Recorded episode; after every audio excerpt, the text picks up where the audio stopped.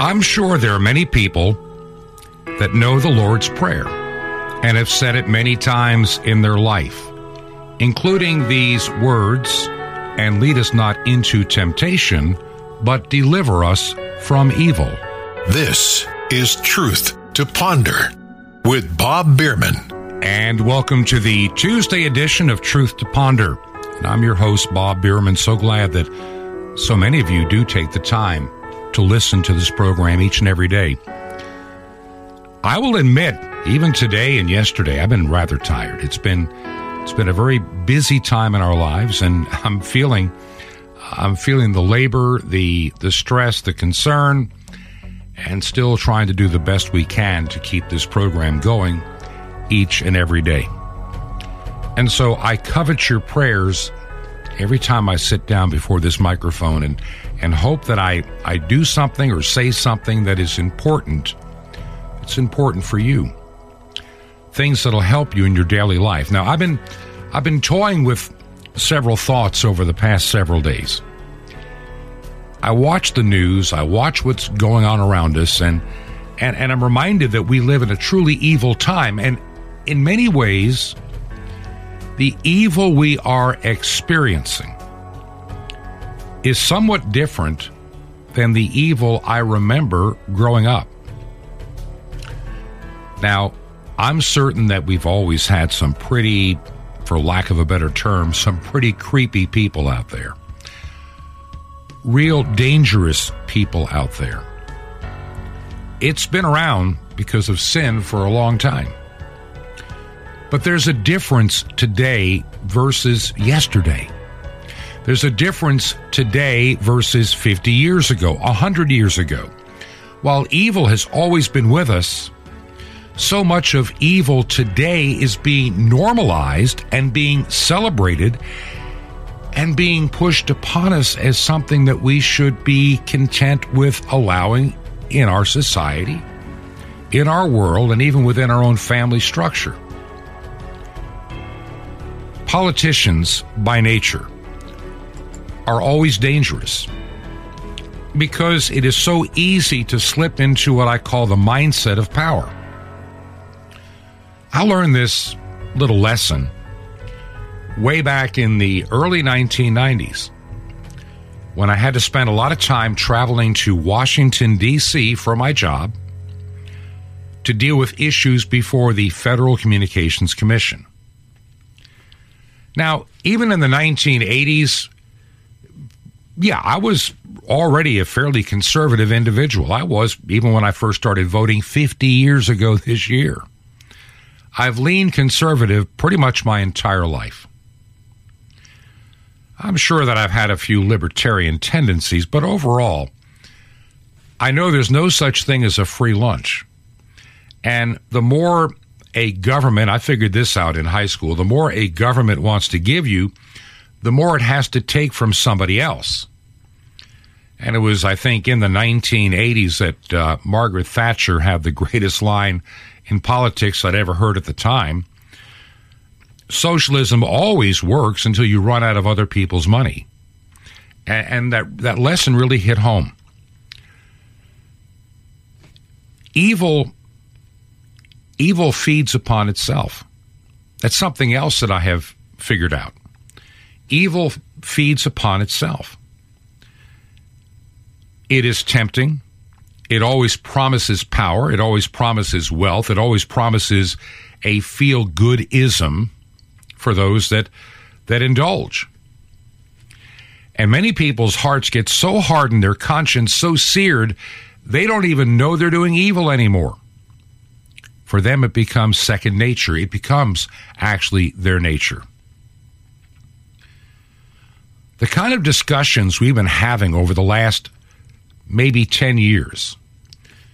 Day by day, some new thing is pushed into the public square that we're told we have to abide by, agree with, without any questions, or else you're a bigot, you're this, you're that, or the other. Name whatever it is of the day that they accuse you of being, whether it's a homophobe, transphobe, racist, any other kind of deplorable out there they can think of. And so the name calling begins, the marginalization begins, the deplatforming on social media begins, the bot system. Yes, there are a lot of artificial intelligence bots out there on Twitter and Facebook and other social media. They find your post and they create all kind of negative havoc. I have come to conclude that Facebook is creating gradually what I call little concentration camps. They force you on one level to abide by their rules, or they suspend you. Funny, I've never been suspended yet for any length of time. I have a lot of friends that have, and I don't know how they get caught and I don't, but whatever. They have given you a new normal you must believe. You know, this is social media and this is community standards. Well, the community standards at Facebook are pretty vile, pretty vulgar, full of pornography, but that's the good stuff you're allowed to do. It's conservative speech that doesn't meet their community standards. And I know too many people that are dealing with that right now. We live in an evil age. Now, I saw this story. I want to just share a few little stories today and some comments, and I hope that you'll stay with me. This is about the current president of the United States and how he has changed over the past almost 50 years. Joe Biden was running for the Senate many, many years ago. He's been a Washington insider almost 50 years. The guy went from really never holding much of a job to being a United States senator. This is all he knows is politics and power. And he was always the reform-minded senator back in the 1970s. But today, Joe Biden, he mirrors, at least in what he is saying or what he is told to say, the extreme left part of his own party. And this shift has been occurring over these 50 years. Now, with all the inflation going on in the United States, and really it's a global situation, the Democrats are going to be in trouble for the election in 2022, this year. And if you're holding out hope that we're going to fix America and get it all back on track, you're crazy. It's never going to happen. We're going to vote. I'm going to vote my conscience that the right things occur, but I'm fully aware that this nation has turned more evil than good. Even in our highest institutions, it has become evil. And I don't see it changing until our Lord Jesus returns. Now, even in 1987, he'd only been, hanging around D.C. like 14 years, and he had his first presidential campaign. And to give you an idea of how he has changed over these years, he used to complain about people's dissatisfaction with government and large-scale expenditure programs linked to the New Deal and the Great Society at the time. Now, Biden said the increasing inflation that characterized the presidencies of Nixon and Ford and Jimmy Carter generated a distrust in government. And Biden said way back in 1987, government was making the wrong decisions. As much as 5 to 6% of our inflation rates were due to oil. Another 5% were due back in the day to Vietnam. So you have this 10 to 11% on top of the inflation that accumulated since 1932. As conservatives had predicted, and bam, everything's gone. He was a reformer then, but look at how he has changed. So this young, reform-minded senator of the 70s talking about cuts of tens of millions of dollars from ineffective and worthless federal agencies, now he's throwing money at them as fast as he can. One of the problems I think we're facing, I'm old enough to remember the 1970s quite well. I lived through them, got married during that time, had to make a mortgage payment at 9.5%. We had our first gasoline spikes up to $1 per gallon. Sounds great today, but we keep forgetting how inflation has done more damage over these years. You could live on $150 a week. Not great, but you made it decently. At $250 a week, you live rather well. I can remember house payments of not much more than $100 and some odd. I can remember thinking that a $200 a month mortgage payment or $240 a month mortgage payment was going to destroy the budget. Now you have homes, instead of being $25,000 and $30,000 and $40,000, I can remember buying a house in 1978. Or is it 1977? Doesn't matter. It was an outrageously high price of $33,000. Brand new house. We were the first occupants. $33,000. Beautiful wooded lot. Country setting. Near to town. Water and sewer. All the good stuff in this subdivision. You can't touch that house now for under $300,000. And it's not even a very big house. That's what inflation really is. The value of the home didn't go up. It just kept up with inflation. The house is worth almost 10 times what I paid for it 46 years ago. 10 times. Is it really worth 10 times what I paid for it? Look at how much people are getting paid in their jobs. Now, there's some out there that do rather well, but the majority of people are living on the edge. And so $5 gasoline, increasing power rates, they cause a lot of havoc, and they cause a lot of trouble in our economy. We can go on and see Biden used to be, the moderate guy. Now he's the one pushing all the spending. Here in 1972, and he's running for office, he said, "We newer liberal Democrats are rejecting the theory of your more senior colleagues that if you spend enough money, you can solve any problem." In 74, he claimed the Democrats had lost sight of who their major constituency should be, the middle class. The decade's relentless inflation convinced the average working guy making about $10,000 a year, which is like $80,000 now, he's been had. But what has he done all these years? He's been a part of the party that keeps raising taxes, spending more money, and on it goes. He is part of the problem, not part of the solution. Even Republicans, and this is why I'm saying, we talk about the Lord's Prayer, deliver us from evil. There's a certain level of evil and dishonesty in our government today. And this is not just here in the United States. This is across the globe.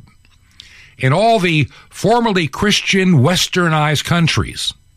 This includes France. This includes Spain. This includes Italy. This includes all of the United Kingdom. This includes Australia. This includes Canada. Go down the list. They have rejected the foundation of our society, being biblically rooted, have substituted something obscene, immoral, and decadent in its place. And rather than condemning sin, they work with tax dollars to celebrate and force it upon all of us. Transgenderism is just one item today of dozens of things being forced upon us. And if you disagree, you're a transphobe, you're a homophobe, you're a racist, you're a misogynist, the name-calling never ends. Frankly, I consider it a badge of honor to be called all those things. rather than wear the badge of dishonor that these people will face as they come toward their eternal judgment. 1978, to give you an idea of how Biden worked. He ran a full-page ad in the News Journal, which was pretty much Delaware, his home state's largest newspaper. And his idea back then was the Sunset Bill, which would require a thorough and complete review of federal spending programs every 4 years that would automatically end a program that wasn't proved useful or effective.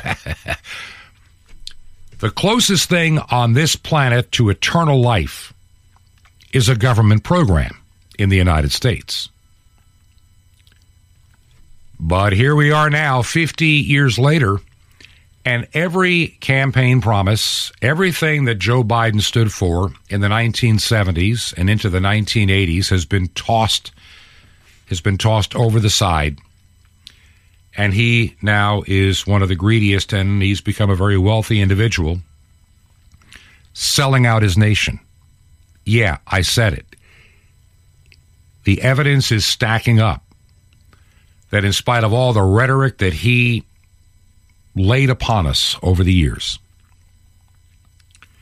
he is a corrupt politician, an opportunist, and as far as I'm concerned, he's the head of a crime syndicate that benefited his family.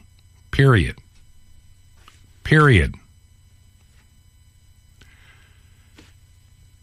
How does somebody making the income that Joe Biden made as a United States senator, and number one, for those that don't understand American history, the 17th Amendment needs to be repealed. Prior to the Woodrow Wilson days, senators were selected by the state legislatures of the states from whence they came. And their job as, quote, the senior body was to maintain the interest of the many states in the federal government to be a significant, if not the greatest firewall to too much power at the federal level. A lot of people don't know that the United States Senate used to be appointed by the state legislatures to serve their term, to serve the interest of their states, so the federal government can't run rogue over the states. And a lot of federal workers never liked that idea of, what do you mean we have oversight? What do you mean the states have a say in the federal government? They got rid of that, made it a direct election. And by doing that, these senators now serve their own personal interest. Oh, yeah, they do. And they serve corporate interest because they have to run for re-election instead of being selected by their state legislatures. And I can guarantee you that the majority of those 100 senators in the United States Senate are beholden to their financial constituency and could care less about their home state. They are now federalized. They are now part of that never-ending feed-me machine. You know, I can remember this before the midterm elections in 1978. I was in radio back then, so I still paid a lot of attention to news. And we used to watch. This is before we had so many millions of channels on cable and satellite and all this. So you just had primarily where I lived at, had an outside antenna. And I picked up channel 4, 7, 13, and 21, the educational station. There might have been one more, but I never could really get it decently. And so when Jimmy Carter would want to get on television, everybody had to pretty much watch. And back in 1978, Carter delivered a message to the country on the state of the economy, and that was pretty much in October. And he praised the strengthening work situation while pointing to rising inflation rates around the world, which is the same rhetoric that Biden is now using. And Carter tried to say that, well, you know, government is not the only cause of inflation, you want to bet, but it is one of the causes, and government does set an example. Therefore, we must take a lead in fiscal restraint. Now, those speeches, like the Malay's speech and others that I can remember watching, did little to reassure people, and Democrats ended up losing 3 Senate seats and 15 House seats in 1978. And then Reagan came in 1980. And, you know, if you've been around long enough, you know what I'm talking about. I pray that Biden is a one-term president, but I have no idea of what we're going to get in its place. Honestly, I don't think his health, his mental state is going to allow him to ever make it another 2 years before they're going to have to pull the plug on his presidency. Our federal government, for way too long, has grown. Our federal government has gotten itself entangled in issues all over the world. It never should have been entangled with to begin with. This idea of, you know, there's no doubt in my mind that we have, through our CIA and other agencies, pushed coups and collapses of other governments around the world, which was none of our business. But that federal government feels empowered and entitled because there is no firewall really left outside of the voter, and most voters do not understand the evil that is going on in our world today. They just accept it. They just ignore it. And the church, on the other hand, oh boy, what has the church done in response to all of that has gone on in this world? Not very little. They make a lot of noise inside their four walls, but what impact are most churches having outside of their four walls?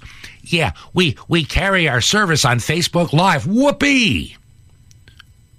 And how many people really watch your services on Facebook Live? Your friends? The church members that can't get there? Are you really being evangelical in what you're trying to do? And we have too many ministries out there on television whose sole purpose is self-existence. So as Christians, how do we change this world around us? One person at a time, by sharing the good news. We live in an evil time, and I didn't expect my monologue to begin the program to be this long. I really didn't. I've got a few sound bites I'm hoping to share in the program today that I think you need to hear. I'm going to jump into a couple of topics that I really didn't expect to. But as long as I'm talking about from a faith perspective, I'm going to bear with me in how I explain this. Whether or not you are a Roman Catholic is irrelevant to the things that I'm about to say. Your feelings about the Roman Catholic Church, whether they are a legitimate church or not, or this or that, are irrelevant. And I'm not even going to answer questions in that regard. I'm just going to point out a few things about what is occurring in the Roman Catholic Church today that I find extremely disturbing, but a few things that are somewhat encouraging. For example, the bishop of the diocese in which Nancy Pelosi is a member in her home state of California has decided, and I believe 100% correctly, that she should be denied communion in any parish in that diocese.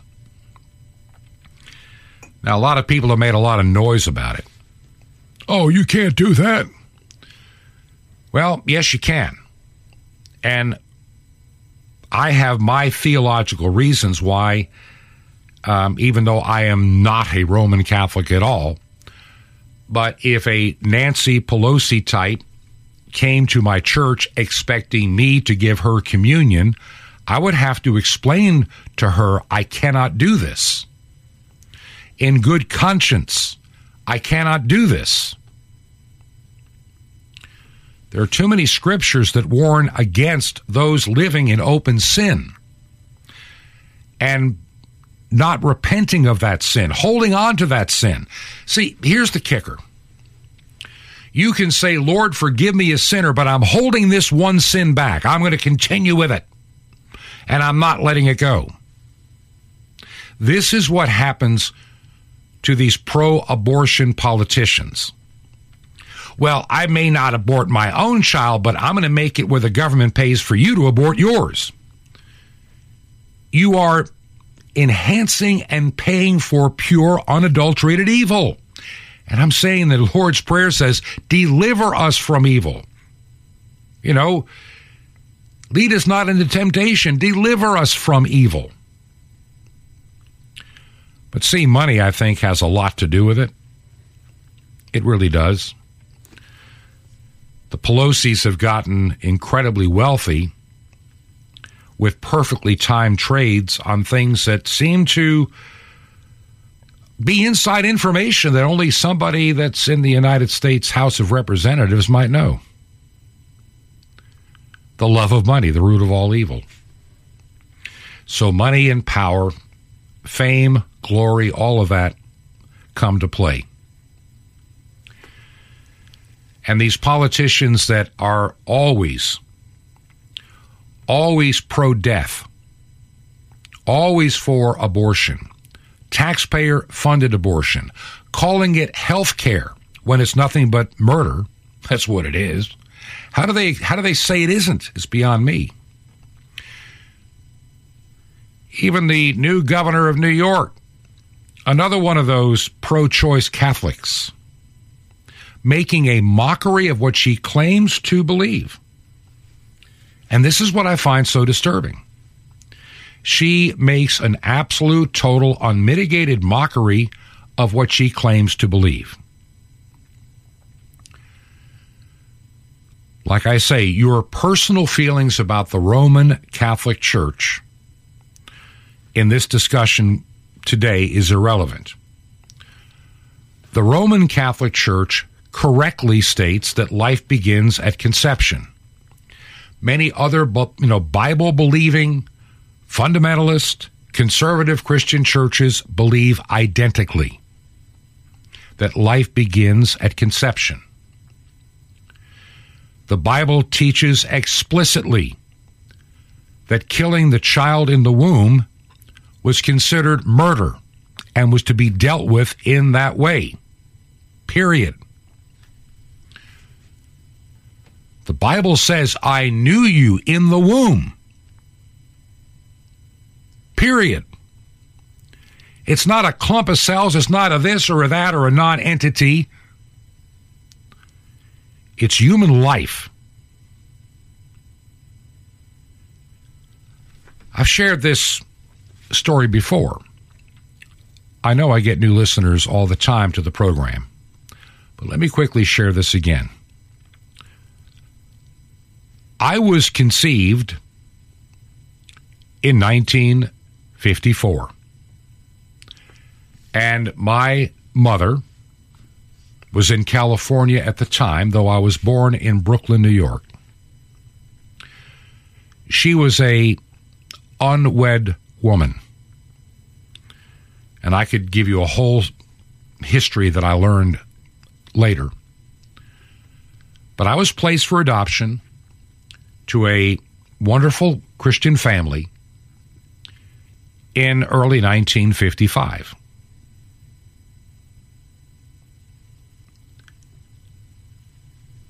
Had abortion been legal in 1953 instead of 1973, I can guarantee you I would not be here today doing this particular radio program. I would have been disposed of as medical waste. And that's the reality of every abortion. And Nancy Pelosi can't see it. She refuses to see it because she is empowered in her office that she can't speak against it. If she does, she goes against the narrative of her party. And if she goes against the narrative of her party, well, then somebody else will run in her place and she'll lose all those wonderful perks and benefits. Same with the governor of New York. She claims to be a good Catholic, too. Yet she made a whole speech on women's reproductive rights and the needed access to abortion. And she is making it clear that regardless of what the Supreme Court says, especially if it becomes a state's issue, New York State will be a sanctuary of death for those who want to kill their babies in the womb.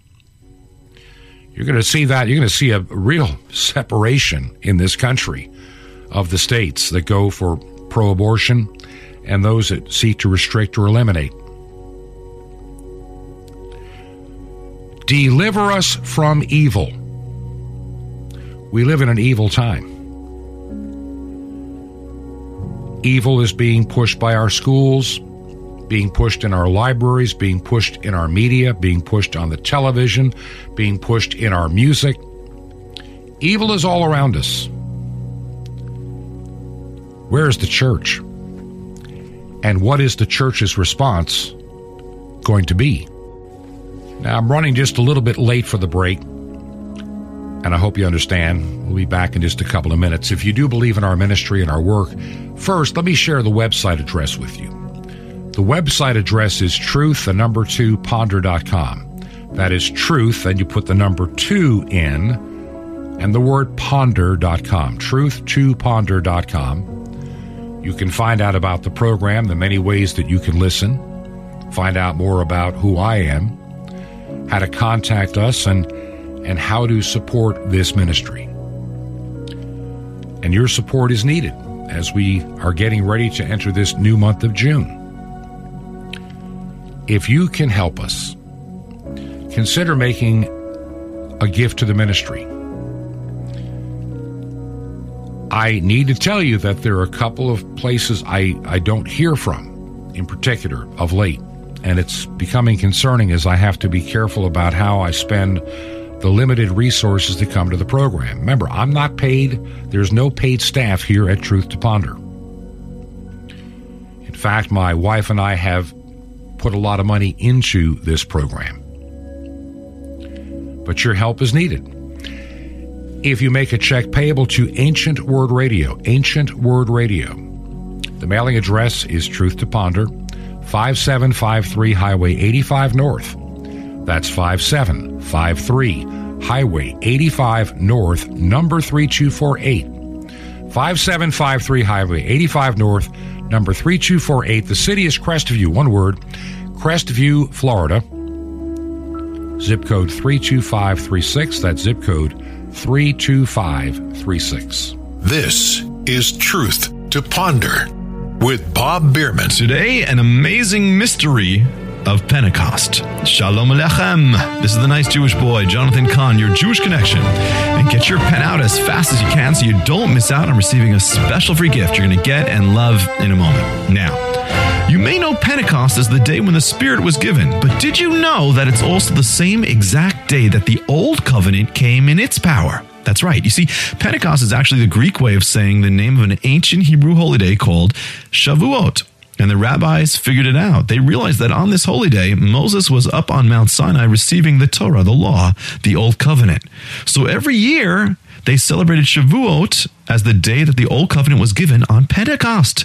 So isn't it awesome that on the exact same day that God gave the Old Covenant, He gave the Spirit to establish the New Covenant?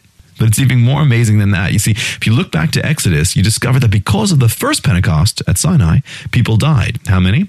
The Hebrew reads, Tishloshet Alfei, about 3,000 is what it says. But on the day of the New Covenant Pentecost, when the Spirit was given, people didn't die, they came to life. How many? To eternal life, the Greek reads, about 3,000, the same exact phrase. So on the Pentecost of the Old Covenant, 3,000 died. On the Pentecost of the New Covenant, 3,000 came to life.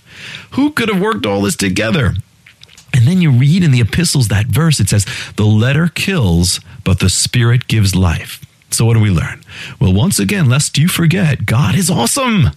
And you'll never find life through laws of right and wrong. The only way you'll really find life and its power and its blessings and its victories is by opening your heart to receive and be filled by God's spirit and presence. Not just once, but every day. So live in victory, my friend, and happy Pentecost.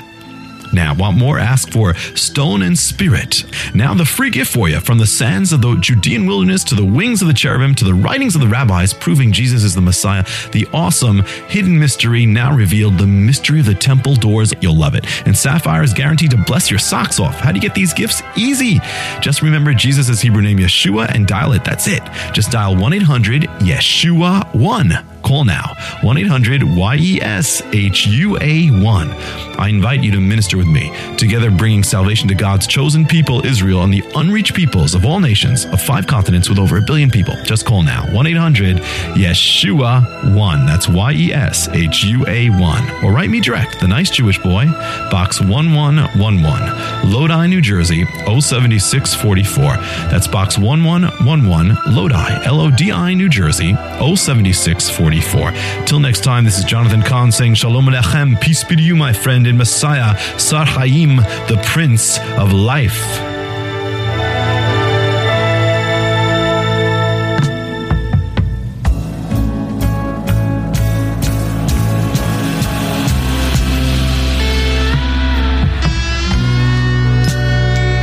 This is Truth to Ponder with Bob Bierman.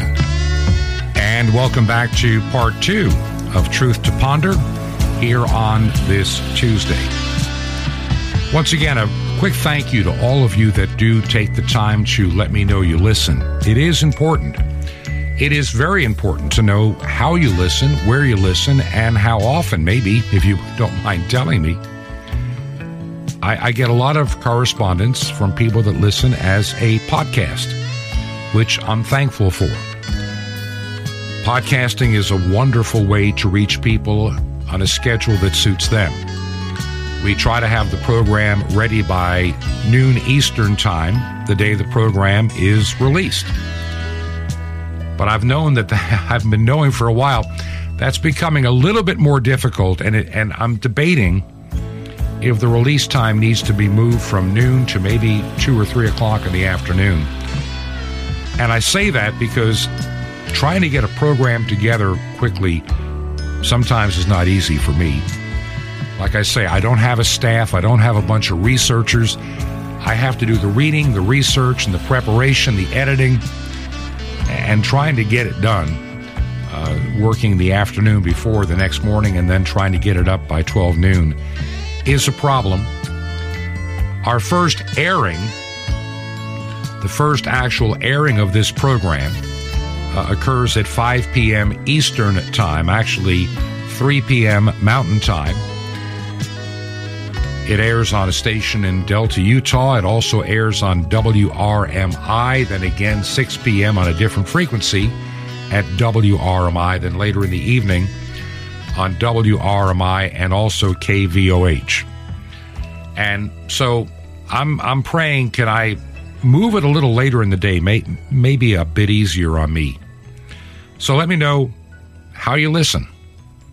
And if you're listening on radio, what station? It's important because we pay for the airtime on the radio stations. That's where the money goes. So let me know. I want to get back to what we were talking about as we went to the break. And I was talking about Governor Kathy Hochul of New York and other, shall we say, Catholic politicians, Roman Catholic politicians. Let me be very definitive about that. There's a difference if you don't understand. The word Catholic does not necessarily mean Roman. So let us discuss this in terms of what we understand in that faith group. The Roman Catholic Church states clearly that life begins at conception, which then begs the question of how these so-called Roman Catholic politicians can be so condescending and so cavalier about being so pro-choice. And what really is disturbing is how many of these people, including Kathy Hochul, publicly invokes their Catholic faith, frequently and deeply. Remember, she took the office of governorship in August of last year when St. Anthony Cuomo the Pious was forced out of office because he's just a liar and a lowlife, which everybody should have already known. And she invokes scripture, she invokes all kinds of stuff to balance her belief in being pro-choice, even though the Bible specifically speaks against it. And what we have in the United States, and I'll be honest, in the Vatican, are a bunch of phonies, a bunch of frauds, and a bunch of heathens claiming to be godly men, claiming to stand in the stead of Christ. I'm looking at a picture right now that I find thoroughly disgusting. It's a picture of Kathy Hochul standing next to a bishop wearing his full regalia, arm in arm, smiling and everything, and she's a reprobate talking about the fact that she's some kind of a Catholic, Roman Catholic, and quoting all this scripture and getting all these shouts of amen. And she was quoting out of Ecclesiastes, the Bible tells us there's a time and every purpose under heaven. And she said that in her first address as governor back in August of last year. And then she says, I believe that with every fiber of my body, this is our time, and our time to escape the oppression of a deadly virus and make our schools and workplaces a safe place to return. And then she, continues on with everything else that she believes in. She prays that, she said, I dropped to my knees when I found out I was going to be governor. And I said, God, please grant me the wisdom and grant me strength. Well, apparently, she's gotten no wisdom, no understanding of biblical knowledge, no understanding of the tenets of the faith once delivered to the saints. And she's one of those that's going to make a big deal about being pro-choice with her public talk of God and her faith. And you know what the biggest fear is among Democrats? The Democrat Party? Her talking about God and the Bible could alienate progressives in the Democrat Party that hate Christianity. That may be her downfall. Well, she's a hypocrite. She's phony in her faith. So you folks that are, atheist Democrats, fear not. She really is doing your thing. She's trying to deceive those that claim to be Christians. She comes from Western New York, which is, generally speaking, a bit of a more conservative area. The city of Buffalo, not so much. Irish Catholic, grew up with portraits of the Pope and President John F. Kennedy in her Irish-American home. And so her talking about wanting to do things in a godly fashion, I find quite alarming. She had this statement to make right after the leak from our Supreme Court of the United States, which is something that never's happened before. And it seems like they're in no rush to, hold anybody accountable. But this is what she had to say about what might be the Supreme Court ruling. Absolutely horrified by what the majority of the Supreme Court of the United States of America plans to do to women's rights in this country. And as a woman, this is personal. This is something that we have fought against for my entire life. In fact, this is a battle my mother's generation. It's a battle for my generation, my daughter's generation, and it seems like even my 3-day-old grandchild, Sophia's generation, will have to be fighting this same fight, something that we had thought we had put to bed a long time ago. And I refuse to go backwards. I refuse to go backwards, and that's exactly the specter of what we're looking at when it comes to our fight for abortion rights. My promise is that here in the state of New York, we will not stand idly by. Anyone who needs care, we welcome you with open arms. Yeah, we welcome you with open arms, except the babies you want to abort. We don't welcome them at all. I found it, and I don't understand how they can't see this. It is for a person that quotes as much scripture as Hochul has done since she became governor of New York State, to claim she is so deep into scripture, she is so systematically ignoring any scripture that teaches against abortion. She doesn't want to know because it'll ruin her narrative. See, she has sold herself out more to the Democrat Party than to any tenets of the Christian faith. She's what I call a cafeteria Catholic. Roman Catholic, of course. In this case, I pick and choose what I desire to believe. If I don't like what the church teaches on this, I just choose to ignore it. And as I look at this picture of her, looks like it's in front of St. Patty's Cathedral, and she's always invoking her, her faith, and she's standing there with these bishops and clergy and everybody else, and they're all smiles, smiles, smiles. Phony bishops serving a phony pope. I'm going to say it. I've been meaning to say it. If I haven't said it before, I consider Pope Francis a fraud, a setup, a stooge put in place. They took out. However they did it, I don't know. But for Benedict to stand aside like he did out of nowhere, and then to put this lunatic and call him the Pope. I may lose a listener or two, but if I do, it's all right. You have an imposter in Peter's chair if you're a Roman Catholic right now. And you have a bunch of sold out to the world bishops and the money and the power openly parading around with a bunch of pro-choice people that claim to be Roman Catholic. If you know the truth and you choose to ignore the truth, your faith is in jeopardy. I have a hard time with some of my good Baptist friends talking about once saved, always saved. Well, that's true. God will not take away your salvation, but you can forfeit it. And the Bible teaches that. But so many people that claim the name of Christ don't want to accept the fact that you can forfeit your faith.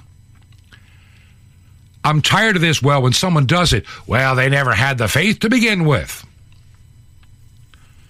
Why does the Bible say those that have fallen away are the hardest to bring back? It's what the Bible teaches. We seem to ignore it. There are a lot of these. So, look, 32%, 30% or better of New York State's population identify as Roman Catholic. And so she tries to appease and appeal to that, I'm certain, no doubt in my mind. And then she uses scripture to justify her causes. You know, I'm one that I speak against the vaccine on this program for COVID-19, and I do so for a legitimate reason. They are unproven, and they're increasingly showing to be ineffective, unsafe, and dangerous. When we first heard about the vaccines, I was not against them. I didn't know much about them, but the more I started to learn, the more, well, shall we say, concerned I became. And so I got deep into the study of what are these things, what are the politics, how long has this been around? And just like everything about the COVID-19 pandemic, a lot of the information did not add up, did not make sense, and a lot of it were out-and-out lies. I mean, why would Pfizer want 75 years to release the data on getting their approval for Comirnaty, which you can't even get, the approved drug or the approved vaccine, which is not a vaccine. You know, so there we have Kathy Hochul, and she is just abusing what she claims to be her faith and misquoting so much scripture to get her way. Even on the COVID-19 issue, there are many people that, for legitimate Christian reasons, will not take this particular vaccine. I mean, I can give you plenty of very good scriptural references on why I wouldn't mess with the stuff, why it would go against my faith, and I can also give you some practical information that we're now seeing. It doesn't work.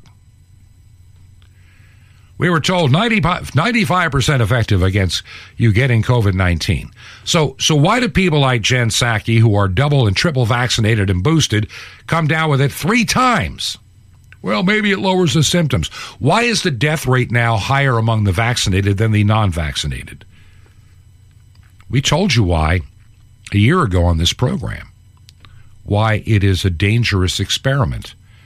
And once again, the love of money is what generates it, you know, for both Moderna and Pfizer and Johnson & Johnson. All the companies are making all this money, and they get blinded to the truth because money, boy, they just can't walk past it. Wasn't long ago, after she became governor, that she went to this historically black church in the New York City area,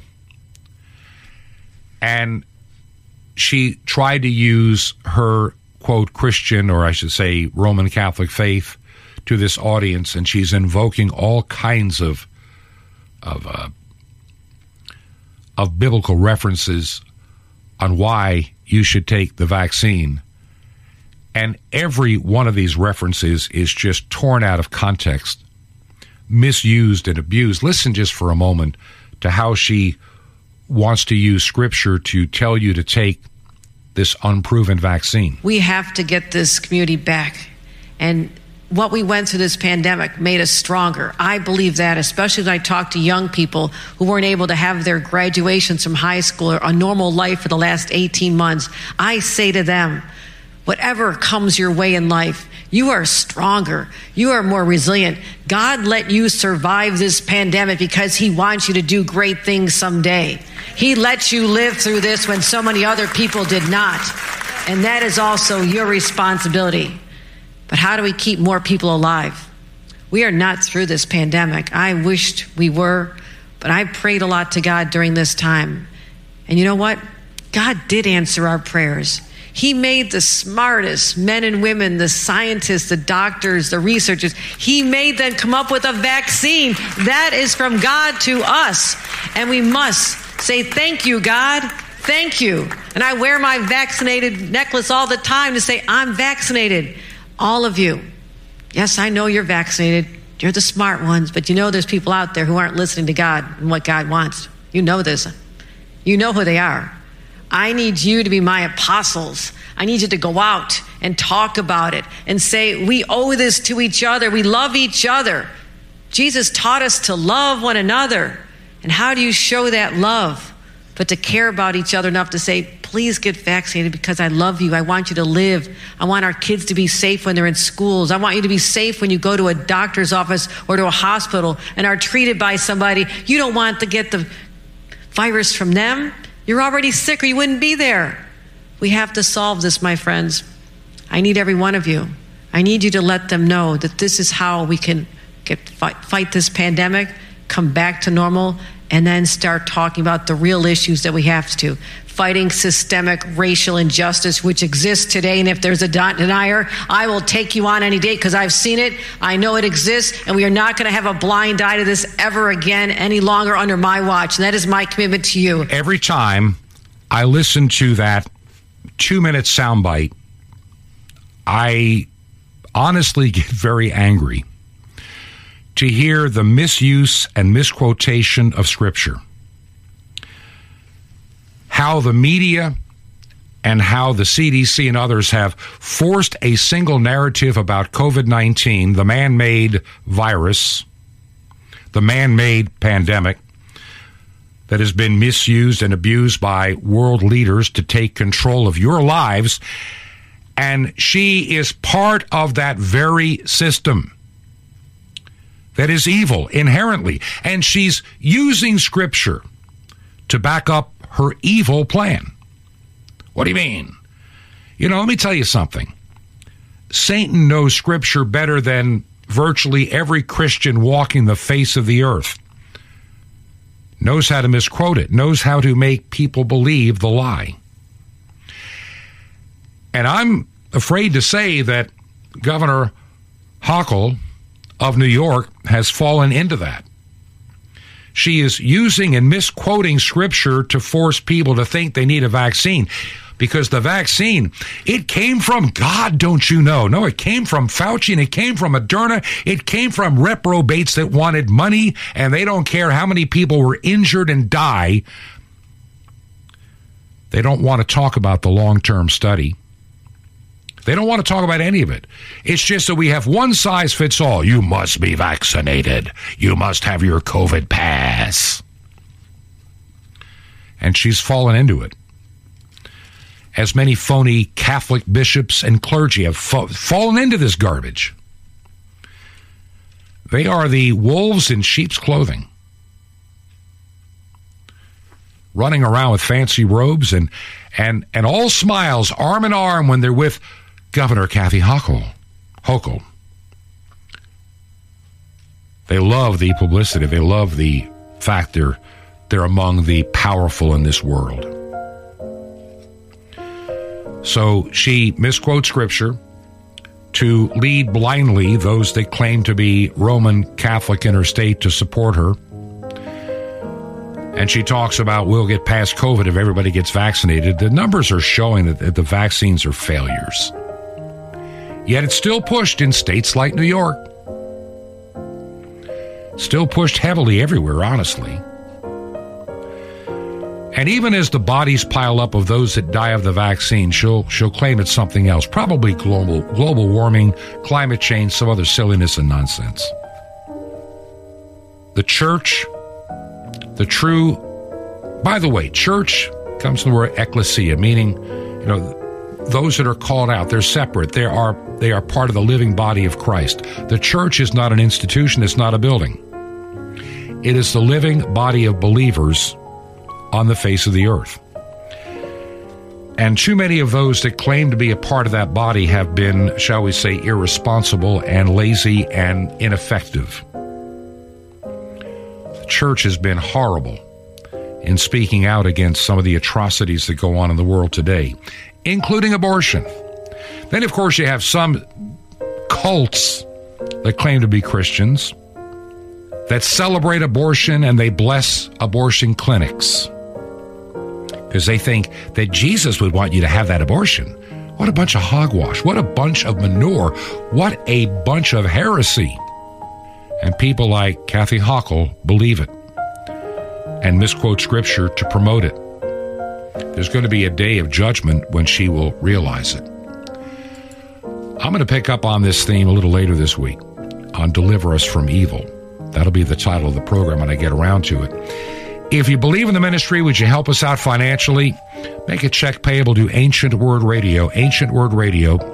Mail it to Truth to Ponder, 5753 Highway 85 North, 5753 Highway 85 North, number 3248, city, Crestview, one word, Crestview, Florida. Zip code is 32536. That's zip code 32536. This has been Truth to Ponder with Bob Bierman. To find out more, visit our website, truth2ponder.com. That's truth2ponder.com. Truth to Ponder, shining the light of truth in a darkening world.